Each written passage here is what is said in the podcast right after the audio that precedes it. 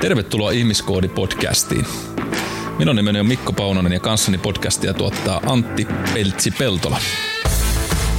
Tämän podcastin tarkoitus on tuoda kuulia tietoa sinulle hyvinvoinnista avoimella ja rennolla otteella. Joten istu alas, relaa ja nauti korvaasi kaatamastamme audiohunajasta. Oikein paljon tervetuloa. Se olisi kuulkaas ihmiskoodi-podcastin aika. Mennäisikö sanoa ihmispoodikotka? No meinasin taas. Se on kyllä jännä. Sitä ei kuitenkaan tullut tässä vuosien verran hoettua vielä kovin paljon, mutta Ei. ihmiskoodi Sitä 29 tai 8 ysi taitaa olla nyt Joo. ehkä. sitä luokkaa. Niin, ja plus sitten muussa yhteydessä höyrynyt, niin kyllä tämä on Mm. vaikeaa. Varmaan pitää ruveta sanoa vaan englanniksi human code. The human code. Kyllä me sen vielä opitaan. Niin. Sitä vaan, hei, sitten vielä pitää me, meidän se jossain vaiheessa Lontoonkin jakso tehdä, niin siinä se sitä onkin sitten tekemistä, kun ralli englantiin pääsee. Ai, ai, ai, ai. Human code. No joo, mutta siis tervetuloa kaikille. Ja tota, täällä meillä tänään vieraana tämmöinen säännöllinen kestojäsen, lehtori, professori, opetustekniikan yliprofessori Antti Anaconda Peltsi Peltola. Opetushallituksen erityistarkastusasiantuntija Kyllä. para- parantainen.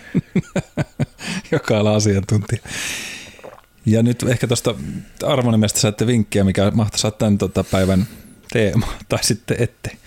Mutta tämmöinen alilaudaattori suorittanut kaveri opetuksessa. Itse asiassa just Antikas puhuttiin siitä, että tota, kummatkin ollaan tehty opetustyötä vailla kuitenkaan tämmöistä ehkä virallista pedagogista koulutusta. Mm. voi voi. Kyllä on ollut jossain hirveä tarve opettajille, kun mutkin on palkattu Joo. ihan ammattikorkeakouluun asti opettamaan. Ja sama miettinyt itse, että sujuvasti 20 vuotta liikunnalan koulutuksia vetäneenä ja liki parikymmentä tuhatta PTtä Suomeen kouluttanut ainakin osittain on ollut mukana siinä, niin traumaa on tullut ehkä aiheutettua, mutta on sitä onneksi oppimistakin ihmisiin tarttunut matkalla. Ja että kummankin menetelmät ja metodit on vuosien saatossa oman oppimisen kautta kehittynyt. Että ei ole ihan samaa kuin silloin lähtötaso. No ei luen kiitos kyllä. tai Toivotaan ainakin. Niin, toivotaan ainakin jo. Ja onhan sieltä paljon jäänyt sen hyviä juttuja. Myöskin huomannut sen matkan varrella, että kyllä se opettaminenkin ollut sit sellaista, että kiertänyt vähän ringin, että huomannut, että itse tuli mieleen, että toihan on tosi hyvä tapa, tai mitä olin käyttänyt joskus aikaisemmin tai muuta. Mm. Mm. Sen huomasin ainakin, että kun tuli, tai siis kun mullahan opettaminen alkoi siitä, että, tai alkoi, alkoi mutta silloin kun vedin ensimmäisen PT-koulutuksen, me vedettiin kalvoilla, piirtoheittimellä. Ai että. Joo, sitä on niin vanha ollut. Mutta siis muistan, kun se suurin tuska oli aina itsellä se, että kummin päin mun pitää laittaa tämä kalvo tuohon, että se menee oikein päin sinne seinälle. Ja sitten aina enemmän tai vähemmän välillä onnistui, että ne kirjaimet oli oikein päin lause luettavissa tai sitten ei.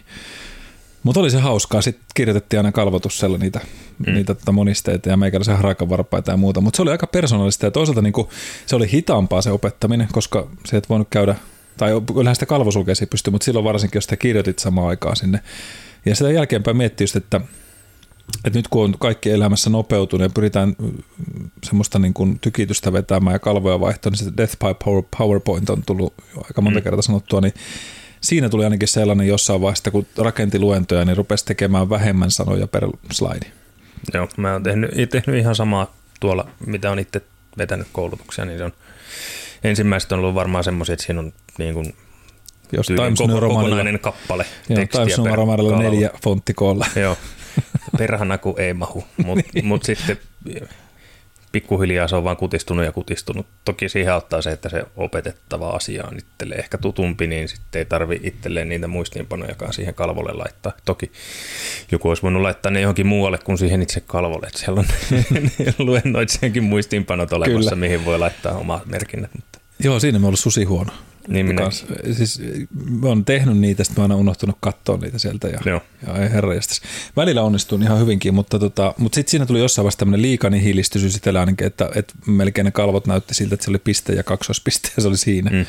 Ja, ja jotenkin niin kun yritti puristaa se liian pieneksi ja sitten huomasi, että okei, tähän täytyy laittaa vähän tukea lisää ja mutta joo, mielestäni kuitenkin ollut ihan semi-ok. Nyt voi entiset oppilaani sitten laittaa show notesiin palautetta, keskisormia ja peukkuja tai jotain muuta, mutta, mutta se on ollut älyttömän mukavaa. Ehkä se suurin asia, miksi edelleen sitä nauttii, on se, se ihmisen kun näkee, että nyt jollakin syttyi se lamppu, se Joo, oivallus ja, ja semmoinen, että nyt se sai kiinni siitä, mitä se on ja että et, oppii niin kuin ymmärtää. Ja onhan toki niin kuin vasta tuossa, muistan, muistan, kun kävin luennoimassa yhdessä, yhdessä tota, tapahtumassa ja, ja puhuttiin niin kuin vielä itselle sellaista aiheesta, että puhutaan kuntoutuksesta ja, ja neuro, neuralipuolen harjoittelusta ja muusta, niin, tai neuropuolen harjoittelusta, niin oli se palaute, että hei Mikko, että tota, tämä kaksi tuntia niin avasi hänelle enemmän kuin hänen puoli vuotta oppilaitoksessa. Tuntui siltä, että ei vitsi, että jotain on pystynyt mm. aika hyvin pureskelemaan siihen. Ja totta kai se käytäntö, mistä nyt sanoitkin, niin että kun sitä on happotestanut aika paljon käytännössä niitä omia metodeita ja joutunut miettimään, että okei, miten tämän asiakkaalle opettanut, niin se myös silloin se ei voinut tupla opettaa sen asian mm, itsellesi. Kyllä. Ja välillä on onnistunut hyvin, välillä kyllä täytyy myöntää, että olisi voinut onnistua huomattavasti paremminkin. ei siinä mitään. Joo, toi on tien ton tunteen, kun jollain se lamppu syttyy, tai sitten toinen hieno kokemus on, kun on tuolla koululla opettanut samaa ryhmää sille, että se alkaa sieltä ihan perusteista, ja sitten se lopulta on niin kuin se aihealueen vaikein kurssi tai vaativin kurssi, niin kun on sitten samaa ihmistä niin kuin monta kurssia nähnyt, miten se koko ajan tasaisesti kehittyy. Ja, mm. ja sitten parhaimmillaan siellä tulee semmoisia isoja hyppyjä, kun käydään vaikka työelämäharjoittelussa. Niin Kyllä. On mukava seurata. On, on, ja sillä se, sillä se tulee just nimenomaan se, ainakin itselle se paras palkinto tulee just siitä, että tota, sen, sen näkee, että okei, nyt tämä on oivaltanut sen homman.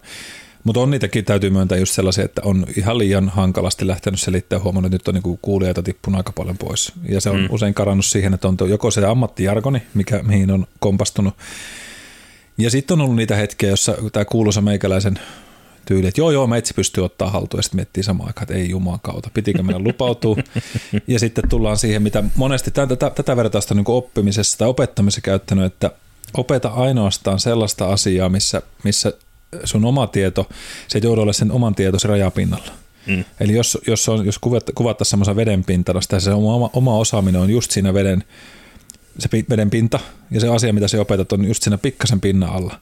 Niin, niin se on musta silleen vaarallinen tilanne, koska silloin usein ne omat sanat ei löydä välttämättä paikkaansa tai sulle koko ajan semmoinen fiilis, että eli kukaan vaan kysykö yhtään mitään mm-hmm. ylimääräistä. Mm, no. et, et mien, ja eikä siinäkään paha ole. Sen mä myöntänyt, että se on ihan ok sanoa joskus, että hei en tiedä, otan selvää. Mutta jos su, siinä ollaan, niin usein sit huomaat, että se joudut sanomaan sen aika usein sille porukalle. Mm. Ja silloin mun mielestä siinä ollaan tilanteessa, jossa sinulla myöskään ne omat esimerkit ja se oma laajuus ei anna sellaista kuvaa, että sulla on helppo tapa tuottaa se opettaminen sille yleisölle. Ja silloin me ainakin itse huomaan, että me on kompastunut siihen sellaiseen sanakikkailuun ja, ja tota, melkein lukea niitä kalvoja, mitä siellä on opetettu, koska sehän on sitten just se, mitä yrittää välttää, että, että osaa se oma asias niin hyvin, että sinun ei tarvitse katsoa sitä kalvoa, mitä siellä on. Se, mm, se, se tarina tulee sulta sieltä automaattisesti, katsot vaan sulle, että se kalvo on siinä, missä sun tarina menee. Niin, nimenomaan, että se on enemmän sen tarinan niin kuin rakenteen tuki. Kyllä, kalvo. juuri näin. Ja, tota, ja, ja parhaimmillaan on sille ollut, tai parhaimmillaan, onko se pahimmillaankin, mutta just sille, että okei, näyttänyt seuraavan kalvon, että okei, ne tästä jo puhuttiin, mutta tässä vielä se tiivistelemään, että sä tiedät sen oman tarinasi niin hyvin. Mm. Mutta toisaalta sitten niin kuin kaikessa, niin joskus sitä pitää hypätä myöskin, uskaltaa hypätä sinne vähän heikolle jälkeen ja katsoa kantaako jalat ja sitten ottaa välillä vähän niin kuin nokkaansa, niin oppii ymmärtää omia rajojaan. Että Kyllä. Ei se, ei se myöskään, tuossa monen kouluttajakollegan kanssa, kun entisessä elämässäni toimin koulutuspäällikkönä ja, ja tota, sitten kun sitä niin kun ihmisiä sinne katsottiin, että kuka kouluttaa missäkin jaksolla, niin useille tyypeille sanoi, että hei uskaltakaa vaan, että me tiedät, että teillä osaamista on. Ei muuta kuin sinne jaksolla, mikä vähän nyt jännittää, niin, niin tota, me voi vaikka tulla sinne tuki, tueksi sinne mukaan kuuntelee vähän niin kuin apuopettajaksi, mutta että sitten kun se uskallat ottaa seuraavat askeleen, niin huomaat, että siinä taas ammatillisesti kasvaa paljon. Että se, mm. se semmoinen niin myös, myös rehellinen uskaltaminenkin hyvästä. Mutta tämä siis pohjustuksena siihen, että, että tota, tänään on aiheena psykologia. Me on kaksi kallonkutistaa nyt täällä. Koti, kotitekoista kallonkutistaa, mutta siis puhutaan oppimisen myyteistä. Tuossa Tiedelehdessä oli semmoinen artikkeli ja, ja sitten vähän muualtakin tuossa koostin kun tämä aihe on ollut sinällään kiinnostava vuosien varrella itsellekin, niin, niin, niin Antille myöskin tässä, niin tuota, siitä, että mitä myyttejä on vallinnut ainakin jossain vaiheessa itse asiassa edelleenkin vallitsee, kun tästä keskusteltiin tuossa kahvipöydässä ja kesäkurpitsan tuoksuissa, kun Antin pelto tuottaa sinne enemmän kuin Lappeenranta pystyy kestämään brutto. Pakastinkin piti ostaa uusi. niin, kesäkurpitsat sinne. Niin, tota, eli teillä on meillä perunannostotalkoot ja kaikki tällaiset vielä edessä, niin, niin, niin sitten puhutaan siitä just, että mitä myyttejä sillä, että kannattaako opetus räätälöidä hallitseva aivopuolisko mukaan muun muassa, eli kun on puhuttu näistä oppimisen eri malleista, niin että onko se, onko se niin kuin välttämättä näiden tutkimuksen valossakaan sellaista, mikä hyödyttäisi meitä oikeasti. Sitten vähän jutellaan sitä, tekeekö se kuuluu se 10 000 tuntia harjoitusta, harjoitusta niin mestarin tai metsurin. Sitten oppimiseen liittyy tämmöisiä niin kuin aika lailla perustettomia uskomuksia muitakin, mitkä elää niin kuin sitkeästi edelleen, niin jutellaan vähän niistä, että mitä kaikkea tämmöistä kymmenen myyttiä meiltä löytyy. Ja katsotaan, jos me kaivetaan jotain vielä kikkataskusta lisämyyttejä, niin, niin, niin mietitään, että onko näille oikeasti tuota, tuota sijaa tällä hetkellä. Toki aina pitää muistaa se, että tiede on myös itsensä korjaavaa koko aikaista. Että jos nyt joku sanoo tällä hetkellä, että ei toimi, niin se ei välttämättä tarkoita, että se ei juuri mm. sinulle kuulija toimisi. Eli muistakaa se, että jos tämä nyt jostain syystä teille toimii ja Mikko tai Antti tässä on ollut eri mieltä plus tiedelehti ja muut, niin ei se tarkoita, että sun kannattaa heittää roskikseen sitä. Joo, ei missään nimessä. Et, et, musta se on niin kuin aina lohdullista myös käytä, että me, me voidaan olla sillä, sillä kaussin käyrällä tai jossain muualla niin vähän sillä poikkeavissakin – itse, itse taida löytää itseni sieltä aika usein. Monessakin asiassa, mutta tuota, mut niin, lähdetäänpä ensimmäiseen, eli myytti ykkönen on semmoinen, että kukin oppii parhaiten tyylillään, eli kukin taplaa tyylillään, voisi sanoa näin, ja, ja tota, siitä on vähän ollut sellaista, että se ajatus on ollut se just nimenomaan, että, että sanotaan niin kuin, että jotkut oppii parhaiten itse kokeilemalla, eli on puhutaan kinesteettisestä oppijasta, ja mm-hmm. sitten on niitä, jotka, tai niin kuin tuntoaistin nojautuvia oppila, oppilaita ja oppijoita, ja sitten on visuaalisia ja auditiivisia, bla bla bla. Mutta on tehty monenlaisia oppimistylijaotteluita, ja itse asiassa niitä erilaisia tyyliä on esitetty peräti 71 kabaletta. 71? Hmm. Näin, näin väitetään. En, Aika en mietin että mitähän mahtaa ne olla. En, en ruvennut kaivaa kaikkia listalta, mutta kun itselle nyt jos kysyt tästä, kuinka monta oppimista, niin monta tulisi mieleen. No äkkiseltään tulee lähinnä mieleen se, että on ne, jotka oppii lukemalla tai näkemällä. Sitten on ne, jotka tekemällä oppii. Siis, tai kuuntelemalla, että on niin kuin eri aistien kautta mm. tulee se oppiminen, mutta en mä nyt, monta siitä nyt sitten saisi neljä, viisi. Niin, niin. Sitten jos voi yhdistää niitä lukemalla ja kuuntelemalla, niin se on yksi lukukuuntele, eli tämmöinen niin visuaalis-auditiivinen. Mm. Vois, kai niitä voisi yhdistääkin tuolle. Niin, no jos se silleen lasketaan, että, että on ihmisiä varmasti, niin kuin itsekin tiedän, että parhaiten tarttuu niin, että joku puhuu ja samaan aikaan voi lukea. Mm. Ja sitten vielä siihen tueksi ehkä jonkun muistiinpanon kirjoittaa. Aika huonoa kyllä tekemään muistiinpanoja, niistä ei ihan hirveästi hyötyä ole, mutta itselle. Mutta niin mm. kaksi aistia kun on käytössä, niin se on, tuntuu tehokkaammalta. Mm jos ajatellaan, että meillä on neljä, niin sitten jos on neljä potenssi neljä, kun se yhdistetään ne kaikki, niin se olisi 16. Me päästiin mm. aika lähes 71. Ne, ei se ihan hirveän paljon uupu. Niin, voisiko tuosta olla sitten, että on niitä, jotka oppii epäonnistumaan sen kautta? niin, ja sitten on semmoisia, niin kuin minä, että hakkaa päätä seinään niin, niin. kauan, että pää hajoaa. Niin se. Kuuluukohan siihen tätä Karjalan mänty oppimistyyliä? En tiedä. No joo, mutta 71 kuitenkin, aika monen määrä mielenkiintoista, että mitä kaikkea siihen sitten pystytään niputtamaan, mutta, mutta oli summa summarum tai mitä, niin tämä oli esimerkiksi kysyttäessä ihmiset kertoo vastaanottavasta tietoa mieluummin tietyllä tavalla, esimerkiksi joko sanoin tai kuvin. Ja sanot, että on kuitenkin eri asia omaksuta, onko tieto todella paremmin, jos tarko, tarjolla oman oppimistyylin mukaisesti. Näyttömieltymistä huomioiminen edustajia nyt kuitenkin laajaksi. Ja tässä oli, että erässä tutkimuksessa koehenkilöt ensin jaettiin mieltymistä ja tiedonkäsittelyä toimittaviin testeihin sanallisiksi tai visuaalisiksi oppijoiksi, eli tämmöinen, mm. vähän mistä puhuttiinkin. Sitten heille annettiin elektroniikkaan liittyvä opiskeluaineisto, joko pelkällä tekstillä tai kaavioilla ja kuvilla. Ja loppuun tässä kävi ilme, että tulokset eivät ole yhtään parempia kuin opetusmallit on annettu itselle mieluissa muodossa, joko sanallisesti ja kuvallisesti. Sitten oli vuonna 2019 julkaistu norjalaistutkimus, jaettiin opiskelijat sen mukaan suosivatko he visuaalista auditiivista eli kuulemiseen perustuvaa oppimista ja arvotti eri ryhmiin saama opetusta, joka oli sovitettu jompaan kumpaan tyyliin ja mitä yhteyttä ei löytynyt oppitu, oppimistulosta ja itselleen sopivaksi mielletyn opetustavan väliltä. Ja sitten vielä on tämmöisiä, että yhtä hyvin järjellä kuin intu- ja intuitiolla, eli ihmisiä jaotettu esimerkiksi järkiperäisiin ja intuitiivisiin oppilaisiin eli loogisajattelijat. Järkiperäiset haluavat faktoja ja selkeitä sääntöjä, joilla ratkoa ongelmia. Intuitiiviset oppijat taas pitävät siitä, että saavat äkätä oppimansa opittavasta aineesta mahdollisuuksia ja yhteyksiä, mutta inhovat toistoa. Tässäkään tapauksessa ei kuitenkaan osoitettu, että opetus kannattaa järjestää mieluisimman tyylin mukaan. Siihen osallistui lääkäri, johon osallistu lääkärikokeilla tutkijat tarvitsevat molemmille tyylille räätälöityä opetusta. Ja kävi ilmi, että niin järkiperäistä kuin intuitista oppijat pärjäsivät yhtä hyvin kummallakin tavalla opetettuna. Mutta tässä nyt sanottiin just sitä, että, että se on niin kuin pintynyt useita maita kattaneen tutkimuksen mukaan, tai siis ajatus sitä oppimistyylistä, että mukaan 89 prosenttia opettajista uskoo, että kouluna oppii paremmin, jos opetus myötä lähinnä luontaista oppimistyyliä. Mutta sitten tämä katsaustutkimus, ryhmän, joka oli tehnyt tämän aiheesta tämmöisen katsauksen, niin oli tota, niin se istuu tavallaan, ajatusoppimista istuu yksilöstä korostavaa aikaamme. Eli on kiva oppia, joka oppii tavallaan. Niin, niin että se on annettu vaan niin tavallaan väärällä tavalla. Tämä mm. muistan just itsekin, että, että vähän niin kuin kiukkus myö, tälle aikuiselle, että no kun ei meille opetettu mitään opetustyylejä. Että se oli vaan, että muistan ainakin itse pitkän matikan opettaja meillä, niin, niin se oli ihan paras hetki siinä vaiheessa, kun oli matikassa räpiköinyt sinne, tota, olikohan se nyt kuudes vai seitsemäs tämmöinen mikä, miksi se on kurssi. kurssi, niin, niin tota, oli nämä integraalilaskut ja sitten me totesin, että ei tämä nyt, nyt menee jo niin mm. derivointi vielä ihan semi hyvin rämmin läpi, mutta sitten tuli tämä integraalilaskut ja integrointi ja sitten me jossain vaiheessa kysyin sitä opettajaa, kun se samaan aikaan sille, jos niin kuvasi tähän opetustahtiaan, se oli se, että oikeassa kädessä oli liity, jolla se kirjoitti taululle ja vasen käsi pyyhki samaan aikaan sitä kirjoitettua mm. melkein, että se veti hirveällä vauhilla ja se oli tämmöinen, se oli itse asiassa sen eläkejuhlia vetettiin öö, tota niin, kolmesta lukiovuodesta niin kahtena, mutta se aina jatko seuraavalle vuodelle. Se teki comebackin. niin, tota, kukitettiin joka vuosi. Niin, niin, Vähän niin kuin se, Kalevi Härmä. Niin, sitten tota, sit me sanoin sille tälle, että viittasin vielä oikeasti. Mä sanoin, että hei voisitko niin kertoa, että kun me en ymmärtänyt yhtään mitään, niin muistan tämän opettajani vastauksen. No, jos sitä nyt ei ymmärrä, niin ei sille voi että niin mitään. Sitten se jatkuu.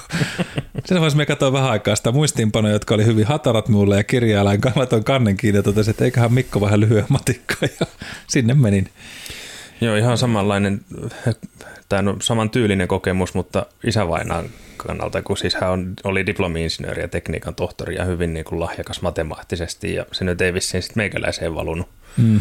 valunut sitten verenperintönä, kun hän koitti mulle pitää tukiopetusta just näistä niin kuin integraalilaskuista ja muista, niin se oli just sitä, että tässä on se ongelma ja sitten se rupesi paperi, ruutupaperi piirtelemään vähän huonolla käsialalla.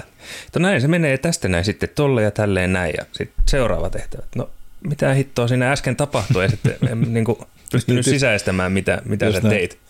Että toisella, jos on liian hyvä kompetenssi, niin sitten se ei okei. Tai jos sitä ei osaa tuoda niin kuin helposti omaksuttavassa muodossa sille oppijalle, niin mm. ei se oikein auta. Niin se just, että kun se kysyy, jos siitä vaikka se itse hallitset sen aiheen kuin vettä vaan, mutta se opettamistaito on sitten toinen mm. juttu vaan pelkästään. Että sekin, että, että se välttämättä tarvitse olla, siis toi on älyttömän hyvä pointti siinä, että esimerkiksi kun itsekin oli sit siinä, kun lähdet, välillä aina tarvittiin ö, esimerkiksi hakea uusia kouluttajia, mm. niin vuosien varrella tuossa tuli moniakin sellaisia, jotka oli äärettömän siis osaavia. Jos, jos niille annoit anatomia oppaa, niin osasi varmasti kannesta kanteen ja niin kuin todella taitavia siinä, mitä tekee.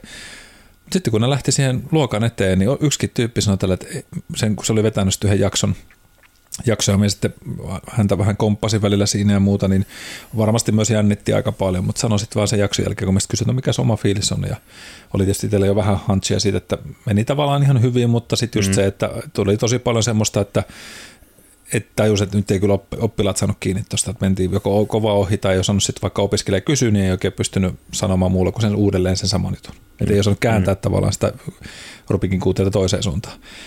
Niin sitten sanoikin, että, että, että kyllähän Mikko, että, että, että tämä oli tosi hyvä kokemus, mutta ei hänestä kyllä kouluttajaksi ole. Mm. Ja sitten oli osa, jotka oli äärettömän, niin kuin, että niin kuin just niin kysyi, että miten sitten koet, niin että joo, kyllä mä handlasin tosi hyvin. Sitten joutui itse sanoa, että no, totas, mietitään vielä vähän aikaa.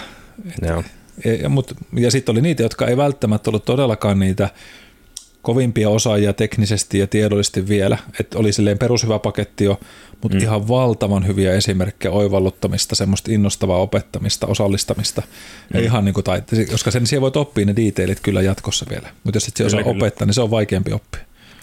Ja sitten se sama niin kuin kaussinkäärä löytyy sieltä vastapuoleltakin pöytää. Mm. Että sieltä se itsereflektion kyky on aika, aika jännä, että välillä tuntuu, että tuolla nyt noita ensihoitajia kun on kouluttanut, niin valtaosa on semmoisia, että ne tunnistaa omat heikkoutensa ja, ja vahvuutensa ja pystyy niin kuin analysoimaan sitä omaa osaamista ja jotain simulaatioharjoitusta vaikka, että no tossa meni hyvin ja tos, toi oli hankalaa, koska mulle toi johtaminen nyt on vaikka vaikeaa. Mm.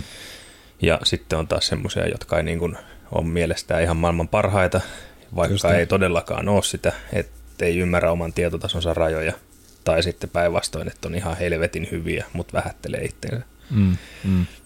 Joo, kyllä just näitä on varmasti paljon ja, ja tota, joutuu, joutuu niinku, ne on ehkä kiusallisimpia tilanteita just ne, jossa, jossa tota, koska on helpompi kannustaa sitä, joka on vähän nöyrä ja semmoinen, että hei, mm, et, kyllä. et, juman kautasi osaat hyvin, että kun et sitten siellä lähdet ampumaan alas sen järkyttävällä henkselellä varustetun kaveri ja sanot, mm, että kuule, kyllä. Kuule, ei Pekka nyt ehkä ensi vuonna eikä vuosikymmenenä vielä palaillaan. niin tota, miten se sitten sanoo aina kauniisti sillä hampuraspalotteella ilman kantta ja tuplalihalla. Niinpä. Joo. Mutta tota, äh, niin, tähän liittyen vielä tämmöinen ranskalainen kognitiivinen aivotutkija Stanislas äh, Daheaine, Dehaene, on tosi hyvä sanalaus, niin muistuttaa kirjassaan How We Learn, että me kaikki opimme samalla tavalla. Eli käytetään samo, samoja aivoja ja hermoverkkoja oppimiseen ja tietojen tai taitojen omaksumiseen. Erona on lähinnä vain osaamisen lähtötasossa, nyt tulee se iso minusta pihvi, eli motivaatiossa ja nopeudessa, hmm. jolla asioita omaksutaan. No sitten tuohon nopeuteen mennään, niin puhutaan tässä myöhemmin on vähän myyttiä noista iästä, että missä vaiheessa opitaan, mutta, mutta toi on minusta niin kuin iso, vasta juttelin yhden mun asiakkaan kanssa, joka sanoi just sitä, että hän pääsi, ja siis tällä hetkellä on semmoisessa yrityksessä ihan maailman tasolla, joka on, niin kuin, ja äijä on niin valtavan innovatiivinen ja semmoinen se mies, niin kuin Nero. Mutta sanoi, että hän, hän oli hänen tuskin lukiosta pääsi läpi. Mm. Ja, ja niin kuin mm. sitten oli se, että hän halusi yliopistoon, mutta ei paljon sillä tokaralla lähetty leijumaan. Mutta hän pääsi semmoisen extra haun kautta, joka oli vähän niin kuin sattuma, että siinä otettiin tämmöinen lisähaku, ja hän oli muutama joka, joukossa, joka sinne etestä jos mennä hakemaan. Ja se pääsi vähän niin kuin takaportin kautta sinne oppilaitokseen, eli yliopistoon, tänne itse asiassa Lappeenrantaa, ja suoritti neljän puolen vuoden tutkinnon kahdessa, vähän kahdessa vuodessa. Hmm. Ja huippupisteen. Sanoi, että, että siellä jotenkin se tavallaan oppimismetodi – ja se into siihen, kun hän pääsi just sitä tekemään, mitä hän kiinnosti, niin sanoi, että mm. niin kuin pesusieni-imistä hommaa. Ja tämä on mun mielestä just se iso pointti, ja tämä on nyt, ehkä tämän sanokoon tässä nyt julkisesti myöskin, kun aina hyvä tälle itseensä nakittaa kaikkeen hulluun, niin tämän on sanonut monellekin, ja varmaan sun kanssa puhuttu tästä, että mun oma semmoinen haave on esimerkiksi tässä ihmiskoodi-asiassa, kun pitää nyt isosti ajatella asioista, niin en tiedä, onko tämän saattanut sanoakin, mutta siis kun katsottu Marvelin näitä supersankaritarinoita, niin siinä on Charles, Charles Xavier, jolla on se tota School of Gifted, se, se niiden hirviöiden akatemia. Hmm. niin tota, se, että et itse, jos joskus tämän pystyn niin paljon viemään, on semmoisia ihmisiä, jotka haluaa toteuttaa tämän hullun unelma, on se, että kun itse on ollut ihan samalla tavalla, että me on ollut keskitason oppilas yläasteella, me on ollut keskitason oppilas lukiossa, että me on, ne aineet, mistä meidän kiinnostuu, ne oli 9 ja 10, ja näitä, mitkä ei kiinnostunut, oli sitten siellä toisessa päässä kyllä painottaa mm. hyvin tasaisesti. Sitten mä olin tasan seiskapuolen oppilas. Niin, ja sitten muilta kuitenkin suljettiin mahdollisuudet päästä tiettyihin suuntiin sen takia, että no käy korottaa, tiedätkö, kuuden, seitsemän vuoden päästä sanotaan mulle pääsykokeisiin, että no et pääse pääsykokeisiin, koska sun päästötodistus oli huono. Ja sitten sille, että no et varmaan lähden nyt nostamaan sitä tuota, niin fysiikan tai ruotsin arvosanaa, jos me pyrin johonkin semmoisen, okei sitä saatettaisiin tarvita siellä, mutta tarvitaanko integraatiolasku vaikka nyt sitten siellä, mihin me oikeasti halusin mennä, niin ei. Mm. Niin sitten olet silleen, että kun, tiedätkö, me enää enää lähteä iltalukioon istumaan. Ja sitten me on kuitenkin käynyt Jenkeissä, on käynyt Keski-Euroopassa opiskelemaan ja vaikka sun missä. Ja sitten kun se on ollut sitä, että tervetuloa oppilas, maksat ja maksat kurssimaksut, niin se pääset tänne. Ei, ei ole väliä sillä, mikä todistus. Mutta jos ei suoriudu tenteestä, niin oot tervetullut. Mm. Ja on suoriutunut nyt se, että, että ainakin itse me haluan rakentaa semmoisen, jos joskus tämä vielä suodaan meikäläiselle, että on olemassa ihmiskohdin akatemia, johon ihan sama, minkälainen tausta, kuinka vanha oot, jos haluat lähteä oppimaan, mitä ikinä me pystytään tarjoamaan, niin tervetuloa. Koska me uskon tähän just nimenomaan, että kaikilla meillä on yhtäläinen oikeus oppimiseen.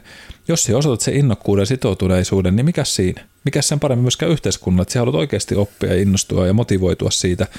Ja siellä on ne, ei, no, totta kai parhaat opettajat, mitä me itse sinne ikinä löydänkään, mutta just se, että, että tavallaan, koska itse on saanut kokea sen, että, että on, koska on fanaattinen opiskelija itsekin edelleen, niin musta on niin makeeta, kun huomaa oivaltavansa ja pääsee tekemään. Kukaan ei sano, että kuule Mikko, sun pitää käydä korottaa tuon sun biologian vitosjakso. Niin ei mm. riittänyt kuule nyt. Muuten. Siis tämä nyt menee jo ehkä aika rajustikin ohi.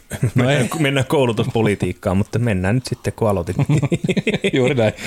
niin siis ky- kyllähän se on ihan on, ongelma tuolla vaikka nyt tämän oman pienen ala, alan sisällä olevan pienen ala-alan opetuksessa, että, että on liian tasapäistäviä kokeita, siis niin kuin mm. pääsykokeita. Että se lukion todistus painaa aivan liikaa ja ei ole ilmeisesti resurssi esimerkiksi haastatella ihmisiä, mm. jolloin sinne valikoituu tyyppejä, jotka ei, ei ikipäivänä tule tekemään sitä työtä, mihin niitä koulutetaan. Just Ihan näin. vain sen takia, että niille ei pää, niin kuin kestä sitä. Mm. Niin, niin onhan se nyt vähän resurssien hassaamista. Niin ja just se, että sit siellä saattaa jäädä semmoinen ihminen, joka oikeasti olisi halunnut tehdä niin. siitä sen tuleva niin. Einstein tyylisesti. Ja nyt tämä ei ole siis, siellä sanoit tuonne nimi. Niin, mutta siis se, mutta, mutta onhan se totta. Onhan se nyt ihan älytön idea, että mm. periaatteessa samalla pääsykokeilla voi hakea tradenomiksi tai insinööriksi tai terveydenhoitajaksi. Mm. Tai no niin. mitä nyt matkailuravitsemusalaa. Mm. Et, miten sä voit mittaa yhdellä kokeella noin niin kuin eri skaalan tai spektrin eri reunoilta Kyllä. olevia aloja. Kyllä. Ja onhan tässä varmasti tapahtunut uudistusta, eikä, eikä tässä niinku tarkoitus ole sillä tavalla itsekään, niinku, en, en todellakaan niinku kiukkua siitä, koska me on äärettömän kiitollinen siitä, minkä polun me on kulkea. Et, et me en koe niinku, tavallaan menettäneeni kyllä yhtään mitään mm. sieltä puolelta, mutta se jäi vaan mieleen itse sille, että kyllä se pettumus oli sillä hetkellä tosi kova, kun mietit, että no vitsi, mä olisin halunnut, mutta me ei saa näyttää, mitä me osaan. Mm. Kun ei nyt vaan se peruspaperi riittänyt sinne. Ja ja tota, mutta et, toisaalta se oli se, mikä ajoi sitten minut sinne, minne me on mennyt ja miss, missä tällä hetkellä istutaan, mutta, mutta itse me haluan olla mahdollistamassa sen, että olkoon tämmöinen Rebel Akatemia sitten, mutta se, että et, et musta olisi niin makea tarjota niitä ihmisille. Ja, ja yksi semmoinen asia, mikä siellä on vielä taustalla, on se, että kaiken tämän meidän opetuksen lisäksi perimätieto on musta äärettömän tärkeää, se elämänkokemus. Mm. Koska sit, sitä, mitä se 80-vuotias, 85-vuotias ihminen on elänyt ja se on kokenut, niin sen elämän niin kuin osaamisen, sen taidon opettaminen on yksi koulutushara, minkä me haluan tavallaan synnyttää mm-hmm. Suomeen takaisin. Joku nyt voi varastaa tämän bisnes ja olkaa hyvä, muistakaa minun iltarukouksessa tai jotain muuta, mutta lähinnä siis se, että kun me on päässyt kuuntelemaan monien ihmisten, iäkkäiden ihmisten tarinoita, ja siellä on niin, niin paljon sellaista, mikä, mitä se mistään kirjasta opi. Mm. Tämä, on siis, tämä tuli nyt mieleen siinä, me valmensin yhtä pariskuntaa tuossa vuosia takaperin, joka tota, en tiedä onko edelleenkin herra elossa, jos on, niin täältä terkkuja. Tiedät, jos kuuntelet, tuskin kyllä ehkä minun podiani kuuntelet, mutta ei sitä ikinä tiedä. Niin tota, hän oli siis historioitsija ammatiltaan. Mm. Eläköitynyt toki sitten siinä vaiheessa oli, oli tota 70 päälle, mutta ottivat valmennusta, halusivat tavallaan sitä, että kotona on kiva asua edelleen ja pitää päästä sohvalta liikkeelle tekoniveltä ja muuta ja saatiin todella, todella sit niinku hyviä tuloksia aikaa ja ei tarvinnut lähteä kotonta vielä hoitokotiin, enkä, enkä usko, että lähti mm-hmm. vuosiin siitä, mutta se oli jännä, että aina kun me menin valmentamaan, mietin, että oikein me buukkaan tästä kolme tuntia kalenterista, vaikka meillä on tunnin valmennus, koska se usein meni sitten siihen, että se me kysyin, kun se oli tosi makea huone semmoinen, missä oli valtavasti kirjoja, semmoinen kirja, kirjallisuushuone voisi sanoa, niin hän mm. sitten, siellä oli joku pöytä ja muuta, niin niin sitten kun se rupesi aina luennoimaan kaikista mahdollista historiaan liittyvistä tuosta, että se oli tutkinut jotain muuta, niin se oli siis, se olisi, sitä olisi vaan kuunnella. Sitten mm. välillä piti sanoa, että hei, että nyt on pakko lähteä, että seuraava asiakas ottaa kohta tosiaan. Että. Joo, tuon on monta kertaa huomannut töissä, kun jonkun vanha, vanhemman kansalaisen kotona on niin kuin auttamassa ihmistä ja sitten sit ei, me ei tarvitse sairaalaan lähteä ja siinä kollega kirjoittelee papereita valmiiksi ja sitten käy vaan jututtaa niitä, hmm. Niitä vanhoja ihmisiä, niin on siellä ihan älyttömiä tarinoita ja viisauksia välillä. Kyllä. Välillä kuulee niiltä. On, on. Ja semmoisia just niin kuin, niin kuin sanottu, kyllä jostain kirjastakin niitä voi löytyä, mutta ne on tavallaan kollektiivi siitä määrästä tietoa, mitä mm. niillä on. Niin se yksi lause voi, ainakin itsellä tuli semmoisia, että niin kuin muuttaa sitä omaa ajatusmaailmaa ja elämää tosi paljon myöskin. Et se on, se on niin kuin makeeta, että, että jos ihmiskoodi akatemia joskus löytää ovensa, niin sieltä löytyy kuulkaa sitten tällaisiakin juttuja. Näin se ainakin se Mikko haluaa ajatella. no joo, päästä he ensimmäisen myyttiin. Ei ole varmaan menty kuin 25 minuuttia. Mm, melkein puoli tuntia. No niin. Miettikää, hyvät ihmiset, kun tässä on kymmenen myyttiä, että paljon me vetää aikaa tässä. ei vaan. No ehkä voi olla, että mennään kakkosjaksoon sitten toisaalta, mutta, mutta yritetään, katsotaan mitä tästä tulee taas. Koska me ei poiketa missään vaiheessa mm. mistään juonesta. Ei. Se on, se on, se on tiukka syntistä. käsikirjoitus. Kyllä. Sekin on yksi myytti. Missä, missä se oli se nappula, mistä saa naururaidan päälle? Eikä se tule aamasta takaa. Joo, se myytti 11.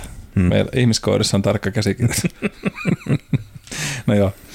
No sitten tulee tämä myytti kakkonen, eli hallitseva aivopuolisko erottelee oppijat. No nyt jos ihmettelee, että mitä nämä aivopuoliskot nyt yleisesti ottaen on tarkoitettu, niin niin kuin tuossa aikaisemmin sanottiinkin, niin jo vähän tämän, tämän ranskalaisen nimehän yritetään, että siinä lause uudelleen, niin siitä, että se hermoverkot on tavallaan interconnected, eli kokonaisuudessaan yhteinen. Mutta siis semmoinen uskomus on ollut just tästä, että neuromyytti, että uskomuksen mukaan oikeassa aivopuoliskossa asuu luovuus, mielikuvitus ja kuvanne hahmotus. Ja sitten tämä vasen aivopuoliskon kuuluu taas tämmöinen puolestaan kielilogiikka ja analyyttisuus, eli on aika niin left brain vai right brain tyyppejä. Mm. Ja nyt en sano tätä, että ei välttämättä olisi edelleen paikkansa pitävä, mutta kuitenkin, jos katsotaan, tässä oli semmoinen, että opiskelijat teetettiin aikoinaan kyselyitä, joiden tarkoitus oli saada selville kumpi puolisko hallitseva, ja sitten opetus voitiin räätälöidä sen mukaan sopivaksi. Ja, tota, ja opettaja myös kehotettiin antamaan opetusta molemmille oppityypeille, tai oppijatyypeille. Myytin juuret löytyvät tiedosta, että aivopuoliskot ovat osin, ovat osin erikoistuneita, eli just tästä kielestä prosessointi vasen puoli, kun taas kasvatunnistuksen tehtäviä hoitaa pääsessä oikea aivopuolisko. Todellisuudessa puoliskot kuitenkin toivat tiivissä yhteistyössä keskenään ja toimii, osallistuu niin kaikenlaisiin kognitiivisiin toimintoihin. Kymmenisen vuotta sitten julkaistiin tutkimus, jossa brittiläiset ja hollantilaiset peruskouluopettajilta oli kysytty siitä, voisiko oikean toisen aivopuoliskon hallitsevuus selittää yksilön välisiä eroja oppimisessa. Ylivoimainen valtaosa vastasi, että voi. Neuromyytti oli siis tulloinkin vielä voimissaan. Eli niin kuin sanottu, niin tämä on myytti ainakin näiden olevissa olevien tutkimusten mukaan, mitä täällä on väitetty, mutta, mutta tota, katsotaan nyt, mihin tämä sitten menee. Mutta ainakin tuo aikaisempikin just, että tämä tyylioppiminen ja muu, niin näyttäisi mm. niin tutkimusten valossa kumoutuneelta.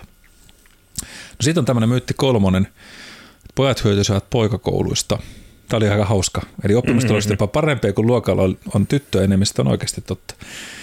Eli tytöt menestyvät koulussa keskimäärin paremmin kuin pojat. Poikien pärjäämässä huolestuneet koivatkin tosissaan Naftanista Suomessa ja kadonneen instituutin, eli poika- ja tyttökoulut. Ja taustausten ajatuksena on, että opetuksessa voitaisiin edetä poikien ominaisuuksien myötä, joilla he oppisivat paremmin.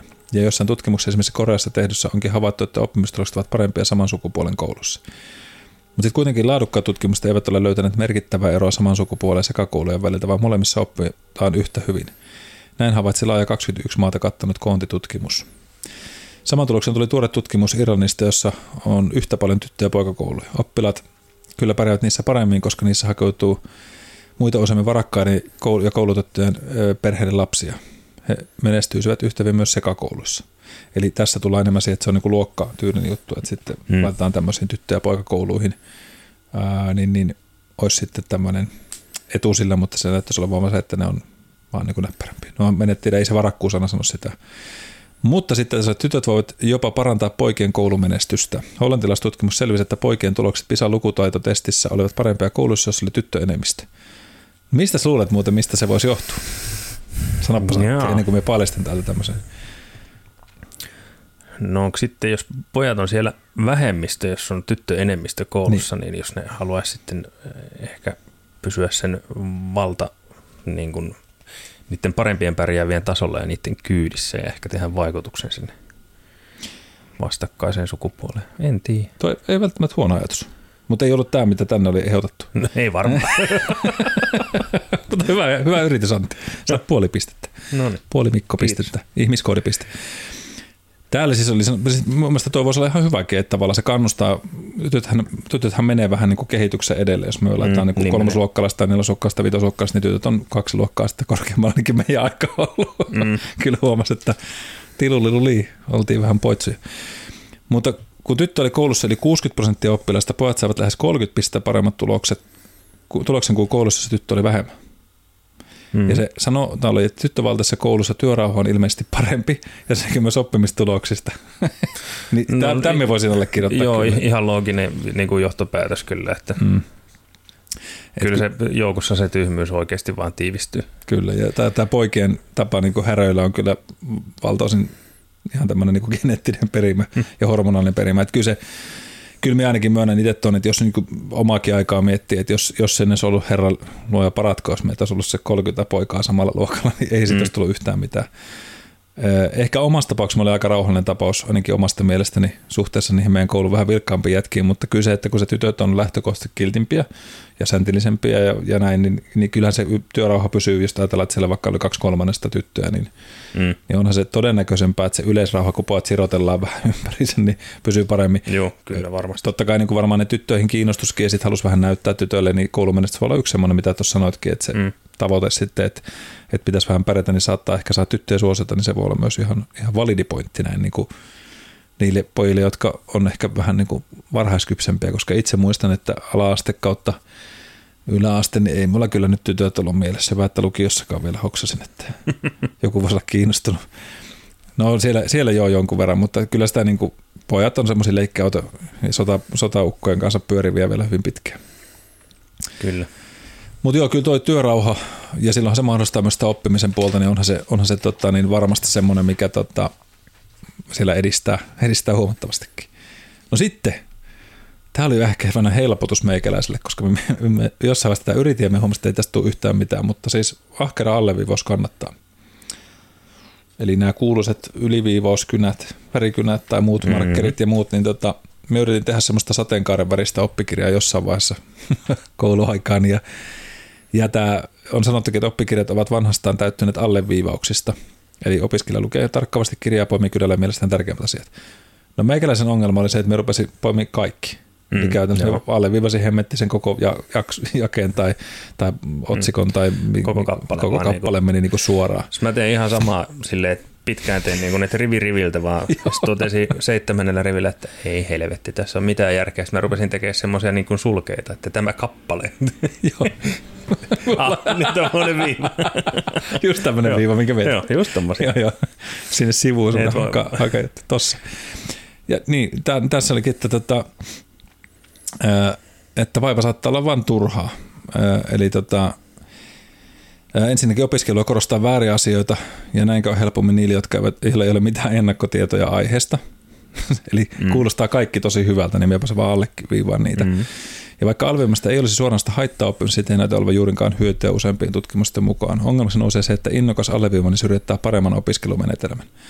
Alleviivainen voisi haitata myös asian syvällisempää omaksumista. Tästä kertoo koe, jos opiskelijat pantiin lukemaan historian oppikirjaa. Osa sai käyttää alleviivauksia ja pelkästään lukitekstin, ja osa niin pelkästään lukitekstin.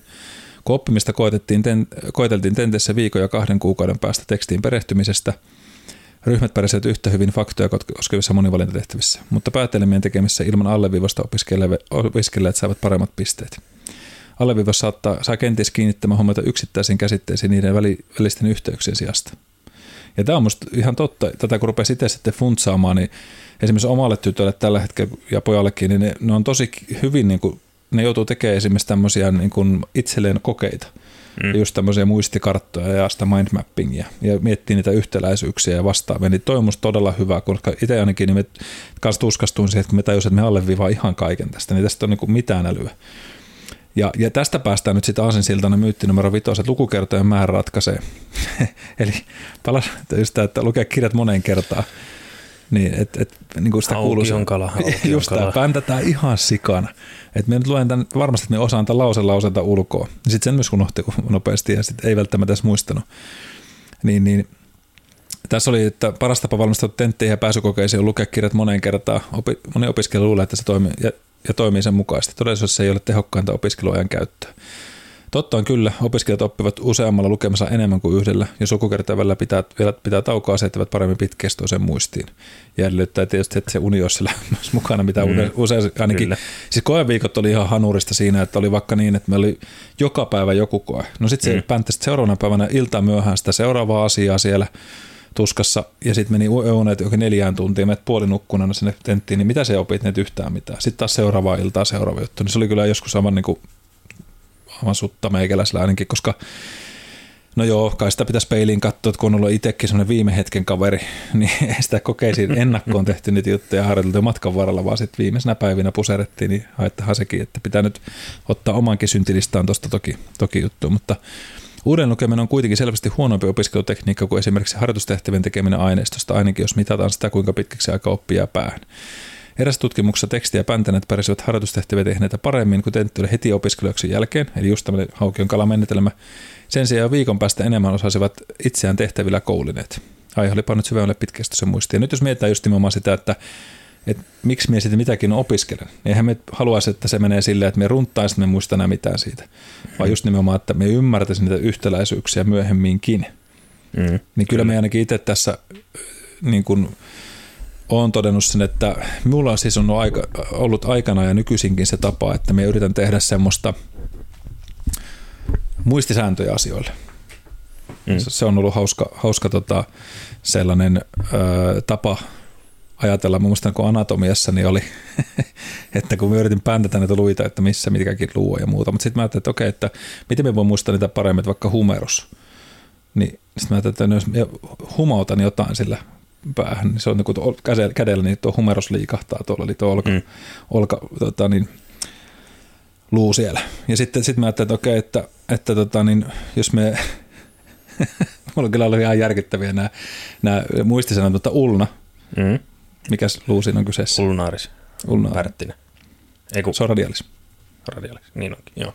Eli, Eli kyynärluu. kyynärluu joo. joo. Sitten mä ajattelin, että jos joku tätä kuuntelee, mutta koulussa on sellainen kuin oppilas kuin Ulla. Ja, ja me, me otettiin jossain vaiheessa sekä sana myllyä. Niin sitten mä ajattelin, että, että jos me joskus tuun sieltä vuorenvallatuksesta alas ja me törmään siihen Ullaan, niin, niin se on niin kuin Ulla, Ullan naama, eli Ulnaari, Ulnaari kohdalla niin kunnolla antaa runtaa tuolla kyynärvarrella, niin se oli sellainen blokkaaminen. No. Ullan naamaan, Ulnaaris, Ulla. Voi kauheata.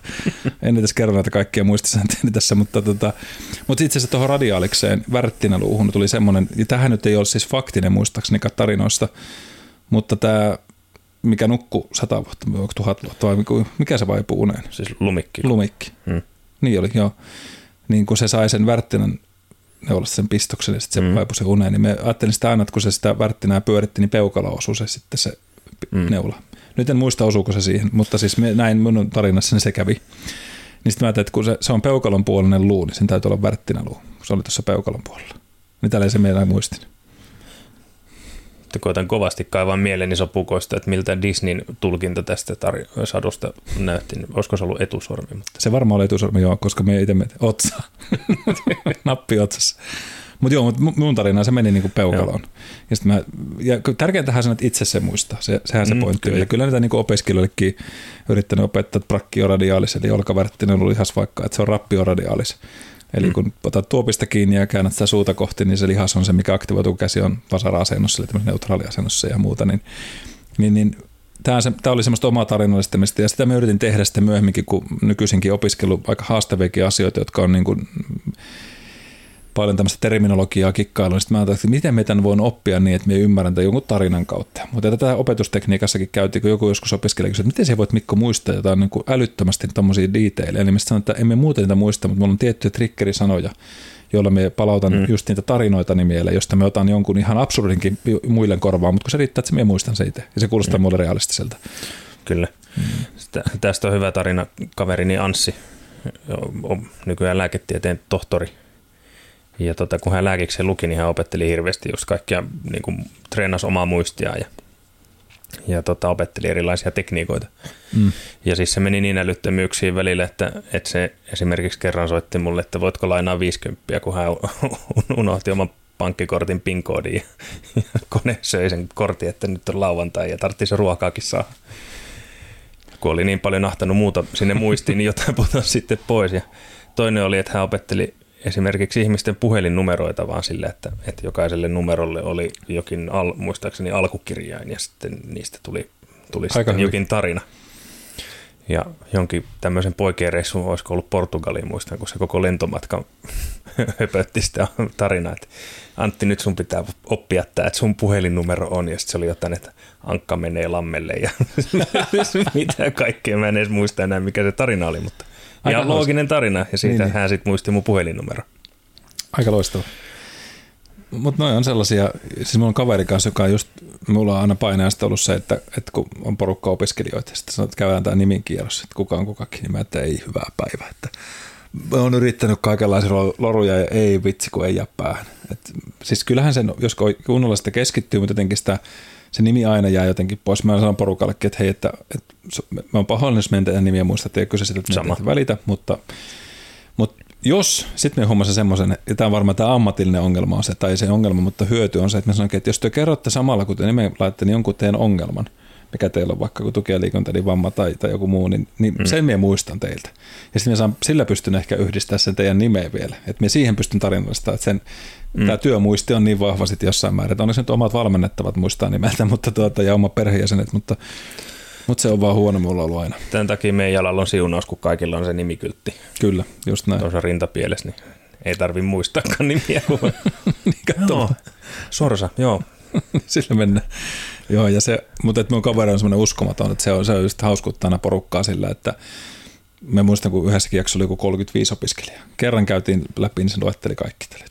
Ihan sukkana mm. sen jälkeen. Ihan uskomatonta. Siis makee, todella hieno taito. Onhan se niinku vaikuttavaa myöskin. Että se, totta kai se tuo paremmin niinku ihmiset sille, että hei, tuo muisti mun nimen. Mm. Mm. Ja näin, mutta tota, Mut joo. joo, mä välillä vitsailen, että sen takia mulla on nimikyltti, että mä muistan aamulla työvuoron loppupuolella oman nimeni. niin, että nyt, kato. Niin huono nimi muisti, että pitää luntaa.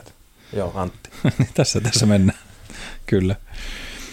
Ja tämä varmaan niin kuin voisi Aasilla sanoa, että, että meikäläinen vaatisi tähän nimimuisti se 10 000 toistoa tai 10 000 tuntia. Ja tässä tämmöinen myytti on siis kutosmyytti, että huipulle pääsee 10 000 tunnilla treeniä. Ja onneksi tämä nyt on siis myytti, eli ei tarvita välttämättä sitä.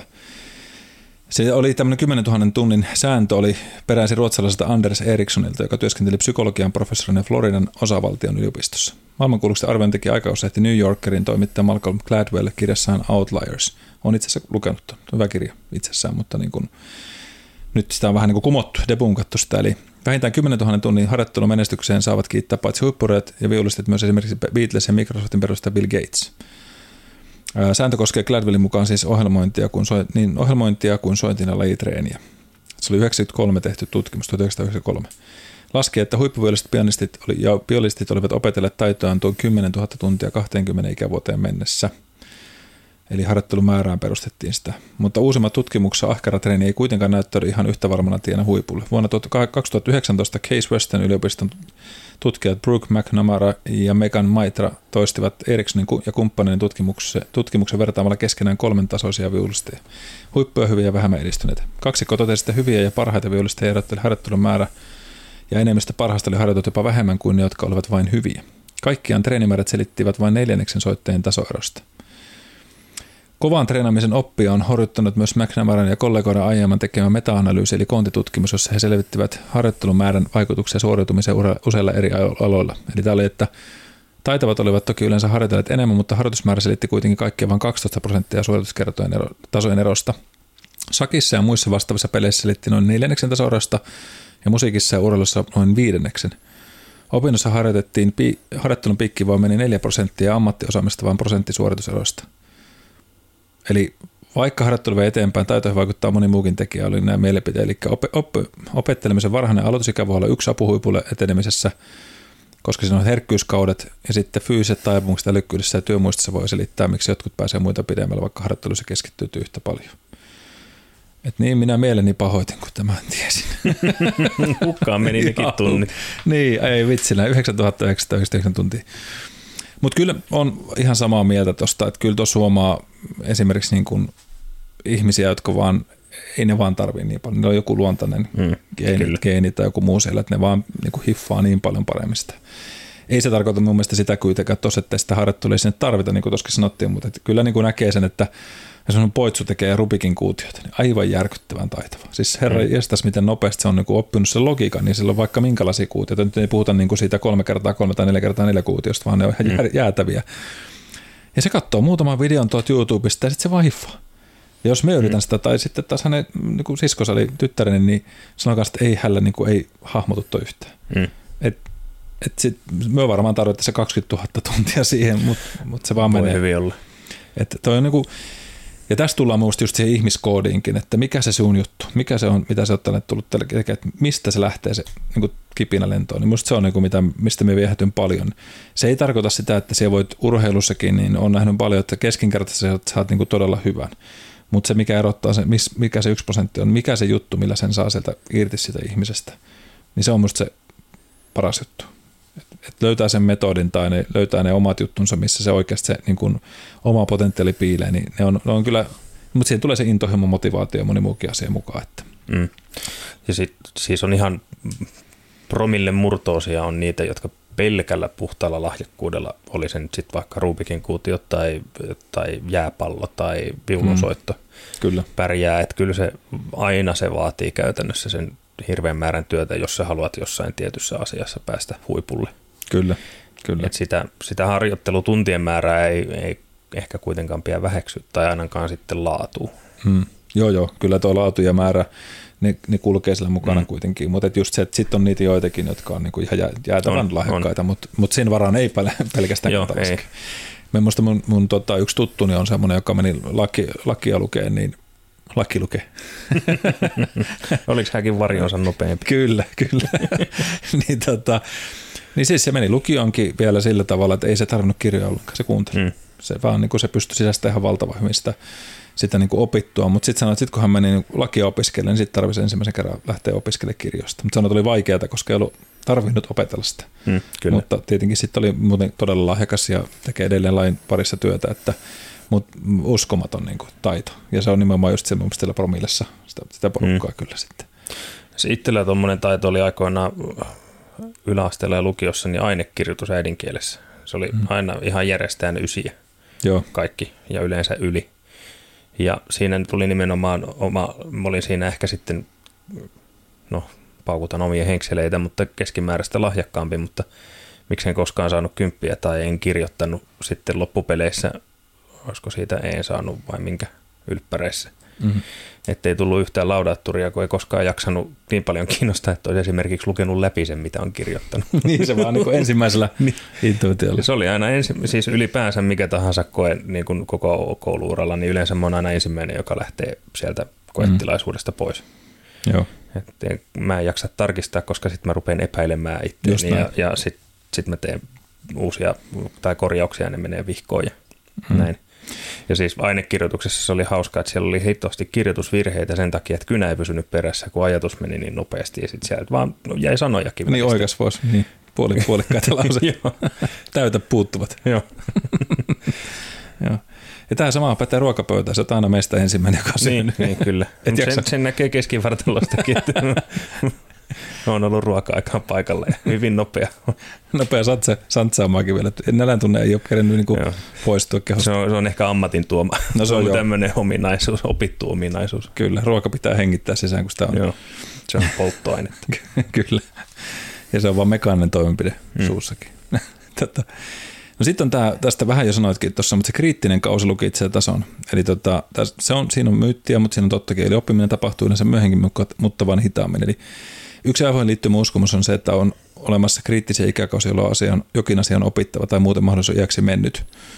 No nykyään puhutaan kuitenkin mieluummin herkkyyskausta, ja tämä on nyt onneksi niin kuin urheilussakin mm. tähän on paljon. Eli useimmiten oppiminen on mahdollista vielä kauden jälkeenkin, mutta se on vaan vaikeampaa. Herkkyyskaudet liittyvät erityisen kielen äänteiden ja kieliopin oppimiseen. Perussääntö, että mitä vanhemmin, varhemmin altistuu kielestä, paremmin se niin kuin menee ja omaksuu. Tämä johtuu siitä, että lapsen ensimmäisen elinvuosina aivot ovat kaikkein muovautuvaisimmalla ja tämä neuroplastisuus on siellä sitten keskeinen juttu. Kun uusia hermoyhteyksiä sikiää myös karsituu, ja myös karsituu hurjaa vauhtia ja iän myötä aivot menettävät muovautumiskykyään. Tätäkin on onneksi vähän depunkattu ja nykyisin ainakin tuossa meidän rohvessarit on sitä sanonut, että sitä pystytään parantamaan. Esimerkiksi erilaisella ruokavaliolla ja, ja kaikella muulla harjoittelulla, että se, se meidän niin neuroplastisuuden taipuvaisuus on siellä sitten mahdollista pitää vielä yllä aika pitkäänkin. No äänteiden oppimisen herkkyyskausi sulkeutuu ensimmäisen elinvuoden aikana. Pikkuvauva oppii minkä tahansa kielen äänteet, joita hän kuulee riittävästi ympärillään. Jo leikki-ikäisen lapselle se on vaikeampaa. Myös kieliopin omaksuminen vaikeutuu pikkuhiljaa lapsuuden aikana ja oppimiskyky romahtaa 17 ikävuoden paikkeilla. Shit, me ollaan menty yli. Mm, vähän. vähän, mutta vähän vähän. Lasketaankaan tämä henkisen jään mukaan. Niin, Sitten totta. meillä ei olisi vielä mitään hätää. Meillä on sellainen kymmenen vuotta. Mm. Uuden kielen opiskelu kannattaisi aloittaa jo paljon ennen kuin lapsi on täyttänyt kymmenen, kirjoittaa kognitiivinen aivotutkija Stanislas Daene kirjassaan How We Learn, mikä jo aikaisemminkin tuossa puhuttiin. Aivojen muovautuminen kangistuu iän myötä, mikä tekee harjoitusta työlämpää. Kyky kuitenkin läpi, ö, säilyy läpi elämän. Esimerkiksi uusien sanojen niiden merkitysten oppimisen säilyttäminen, la, säilytämään lapsen kaltaisen valmiuden vaikka uusien äänteiden ja kieliopin omaksuminen menee tiukkaa herkkyyskausien jälkeen. Eli rallienglantia voidaan oppia siis myöhemminkin, mutta se mm. kyky niin kuin sujuvampaan. Ja kyllä sen itse huomaa, että nämä nyky, nykynuoretkin, kun ne altistuu sille englannin ihan paljon enemmän kuin myö, esimerkiksi, niin todella hyvin puhuvat englantia ääntää sitä, koska ne esimerkiksi just WhatsAppilla chattaa tai jossain mm. muualla on niin kuin pelejä, missä vaan kuulokkeet päin ympäri maailman tulee porukkaa, niin se on uskomaton, miten hyvin ne osaa lausua sitä. Kyllä. Siis sillä tavalla, että, että se, on, se on kyllä nasta. Ja kyllä tämä varmasti niin kuin on tottakin, että Et itse ainakin tuota Duolingoa tuossa on tahkonnut, tai jos siis mikään mainos, vaan, vaan se, että halusi oppia kieltä. Niin mm. Tuossa on nyt yli 940 päivää tullut espanjan kieltä opiskeltua. Niin kyllä sitä oppinut ääntämään ja sitten on huomannut, että vaikka nyt ei suoraan vielä sitä voi sinällään niin kuin järkevänä lausena tuottaa, mutta jos me joudun lukemaan niitä juttuja, niin me huomaan yhtäkkiä, että hetkinen, me ymmärrän tämän. Mm. se on ollut hauska huomata, että vaikka päivittäin jotain pientä tehnyt, niin kyllä se on auttanut. Tuo ääntämisen, siis se on, sen tunnistaa kyllä itsekin, että se on jotenkin tosi hankalaa. Siis englanti on semmoinen kieli, mitä kuuntelee ja ymmärtää tosi sujuvasti, ei mitään ongelmaa. Että voi kuunnella vaikka jotain niin kuin, vaikka brittiparlamentin väittelyä ja mm. niin kuin ymmärtää, mistä siellä puhutaan.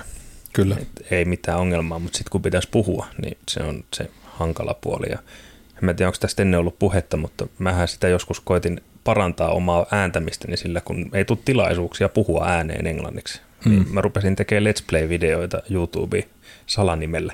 Ai jaa, okei. Okay. Jossain vaiheessa, ollaan tässä niin podin äänes äärellä, mutta jossain vaiheessa muuten puhuttiin tästä muistan hämärästä. Jos joku löytää sen YouTube-kanavan, se on olemassa edelleen. Siellä on 24 video noin suurin piirtein, niillä on ehkä 10 katsojaa kaikilla yhteensä. nyt, se, nyt se, kerätään hei toinen Se ei ollutkaan se pointti, vaan tarkoitus oli vaan se, että kun mä kuitenkin aina silloin tällöin pelailen, niin sitten mä selostin ääneen niin kuin Let's Play-videoissa niin kuin selostetaan, niin mitä mä teen, ja siinä tulee samalla puhuttua ääneen englantia. Okei. Okay. No niin, nyt Se hei. oli sen ainoa funktio. no mutta hei nyt että laittakaa tuota etsintäkäynti. Ilmoittaa ensimmäinen pinga, niin Antilla tulee tuotepalkintona Let's Play Pipo. Ei vain Antin oma ääninauha, nimmarilla varustettuna. Joo, saatte C-kasetin. Tupladekillä äänitettynä. Ai ai. Aika mahtavaa, mutta joo, tuosta muistan, että puhuttiinkin, ja tota, onhan se oman puheen kuunteleminen aina ihan hirveätä. Niin on. Siis niin etenkin, on. kun tässä itsekin joutuu tänään tämän oman horinansa kuuntelen läpi välillä, niin ai ai ai. Mutta se muuttuu hauskemmin ottaa kaksinkertaisen nopeudelle. Niin, tai puolikkaalle. Niin on totta. Se on ihan kuin juovuksessa painaisi menemään. Enemmän juovuksessa kuin mitä normaalisti. Mm. Tiedon huumasta. Okei. Okay. No sitten tullaan tähän vanhaan ja opi uusia temppuja, eli ikä saa kiinnittämään huomioon tiedon merkitykseen. Eli se on vähän huojentavampaa. Eli nämä just kerrotaan lapset oppii muovautumisen herkillä aivoilla on ylipäätään nopeammin kuin aikuiset. Mutta tota, me katsotaan kuitenkin tietoja taitoa läpi elämän. Vanhatkin koirat siis oppivat uusia asioita, muista aivotutkija Helsingin ja yliopiston kasvatustieteen professori Minna Huotilainen. Kirjassa näin aivot oppivat 2019, eli kirjavinkki ihmisille – Ikääntyessä ihminen ei enää opi entisen tapaan erilaisia asioita tai sellaisia asioita, jotka eivät liity mihinkään. Kuulostaa hyvältä. Ei liity mihinkään tämä asia, mutta ajattelin opiskella. Esimerkiksi muistitesteissä usein käyttävät sanallistet ja numerosarjat eivät painu meille yhtä hyvin kuin nuoremmilla. Ikääntynyt kiinnittää huomata asioiden mielekkyyteen. Kokeessa jäkkäät hakevat nuorempiaan useammin muistuttavan, muistettavan asian yhteyttä aiempaan tietoonsa. He voivat prosessoida uutta tietoa ajatellen sitä, mitä he voisivat kertoa siitä. Eli tästä tullaan vähän just siihen tiedon mm tavallaan hyödyntämiseen ja siihen, mitä sitä massaa on sinne kertynyt. Eli monellekin esimerkiksi sanoo opiskelijoillekin sitä, että, että kun riittävä määrä on alkanut oppia, niin sitten se pienikin lisätiedonmurunen pystyy monistumaan siihen isoon massaan, mitä sä oot jo ymmärtänyt, ja se, sille niin kuin mm. syntyy isompi otantapinta huomattavastikin siinä vaiheessa. Ja tota, Elämässä kertynyttä tietoa ja kertyneen tiedon hyödyntämistä kuvaavan kiteytyneen älykkyyden on todettu parannavan yli 60 asti. Siksi vanhemmat ihmiset usein pärjäävät nuoria aikuisia paremmin yleistiedon testeissä.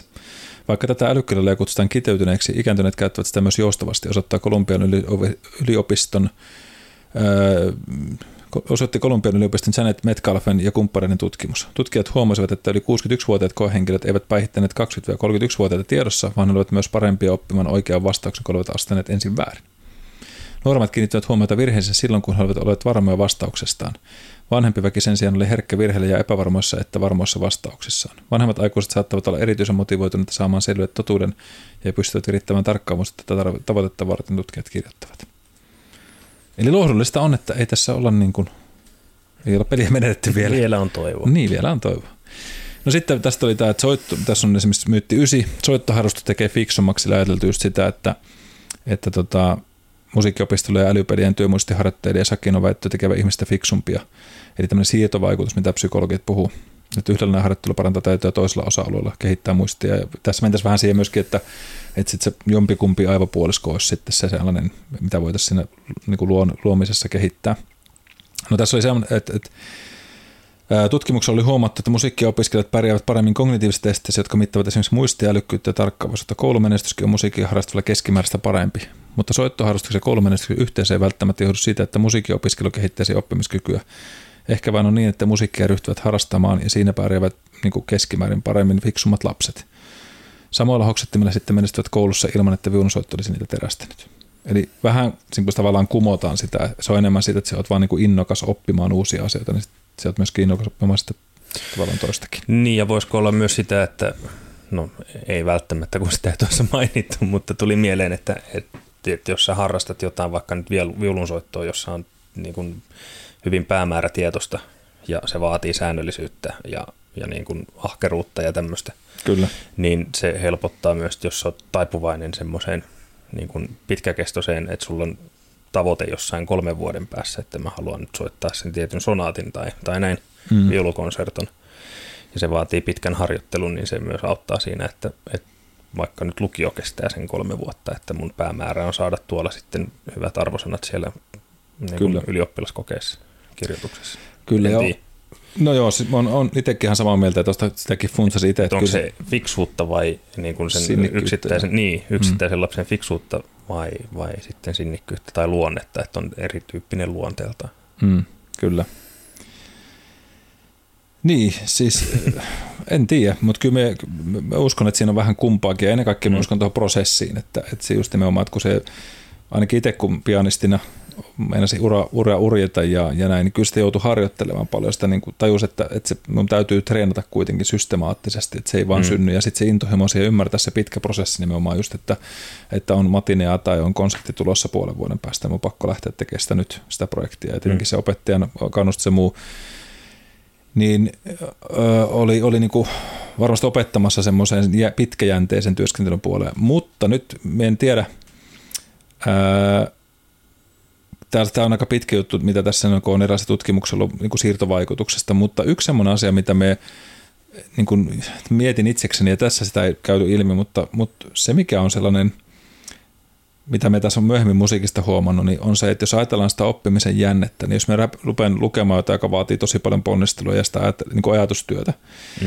niin minulle taas musiikki on enemmän sitä, että me pääsen siellä toisenlaiseen zoneen ja me pääsen vähän niin kuin rauhoittaa sitä mun aivojen ylikuormaa. Mm. Eli me pääsen purkamaan sinne asioita, me pääsen sinne soittamaan omia tunnetiloja ja muuta läpi, ja sitten mulla on taas enemmän energiaa sille opiskelulle. Eli sen sijaan, että se olisi välttämättä siirtovaikutusta älykkyyden lisäämistä, niin se on enemmän mulle sitä kapasiteetin lisäämistä, kun me vapautan tiettyjä stressiä vaikka kehosta pois. Ja tämä tuli siitä, että mun oma äitini joskus sanoi aikanaan silloin, ja sitten myöhemmin mulle syttyi lamppu, että soittaminen mulle niin kuin aikuiselläkään, niin mitä se nykyisin mulla on, on tätä, mitä äiti sanoi joskus, että että hän aina kuuli, millä tunnetilalla me olin, kun me rupesimme soittaa sitä samaa kappaletta. Tämän osattu mm. sanoa joskus myöhemmin, aikaisemminkin. Mutta just se, että sitten me hoksasin myöhemmin, että eihän se soittaminen välttämättä ole enää sitä, että me haluamme konserttilavalla, vaan kysymys oli siitä, että se toi minussa toisen puolen esiin, minkä me pystyin sinne laittamaan ne stressit ja ne ahistukset tai ne ilot ja surut.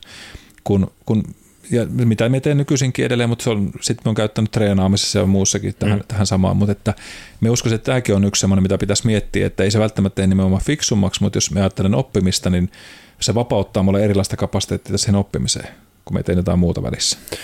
Joo, siis itselle, anteeksi kaikille naapurille keravaajoilta, mutta silloin kun ylioppilaskirjoituksiin luin, niin meillä oli kummis, muusikko kummisidältä saadut rummut porukoiden autotallissa.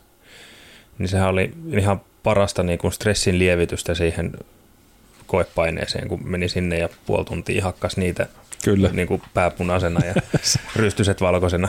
Sai vähän raivoa. raivoa. niin. niin, mutta tuossa just nimenomaan, että siinä vapautetaan sitä tiettyä. Niin. Niin kuin... Ja se irrotti ajatuksen aika täysin siitä, siitä niin kuin lukemisesta, tai että ei helvetti, että reaali on ylihuomenna, että mä en ole vielä riittävästi lukenut hissan kirjaa tai, tai mm. jotain tämmöistä. Kyllä. Et ehkä toi olisi musta semmoinen, ainakin itselle löytäisin siitä sen tavallaan taidon oppimiselle myös, että se vapauttaa sitä kapasiteettia mm. antaa vähän muuta, että se, että vaan just sitä haukionkala, haukionkala stressaa lisää siitä, että mm. no itto kun en opi, vaan antaa tilaa hetkeksi aikaa Kyllä. vähän tasottua päästä sen pölyn. No sitten kymppimyytti, ei olla viimeisessä, ollaanko menty jo tuntia vartti? Vähän yli tunti, ei olla Vai hyvä, kato, ollaan me aika hyvin sitten. Eli tärkeintä on uskoa kykyyn kehittyä oikeanlainen asenne ei ole superratkaisu oppimisen haasteisiin. Tämä on niin tämmöinen uskomus, että, että kunhan nyt uskot riittävästi, niin menee hyvin.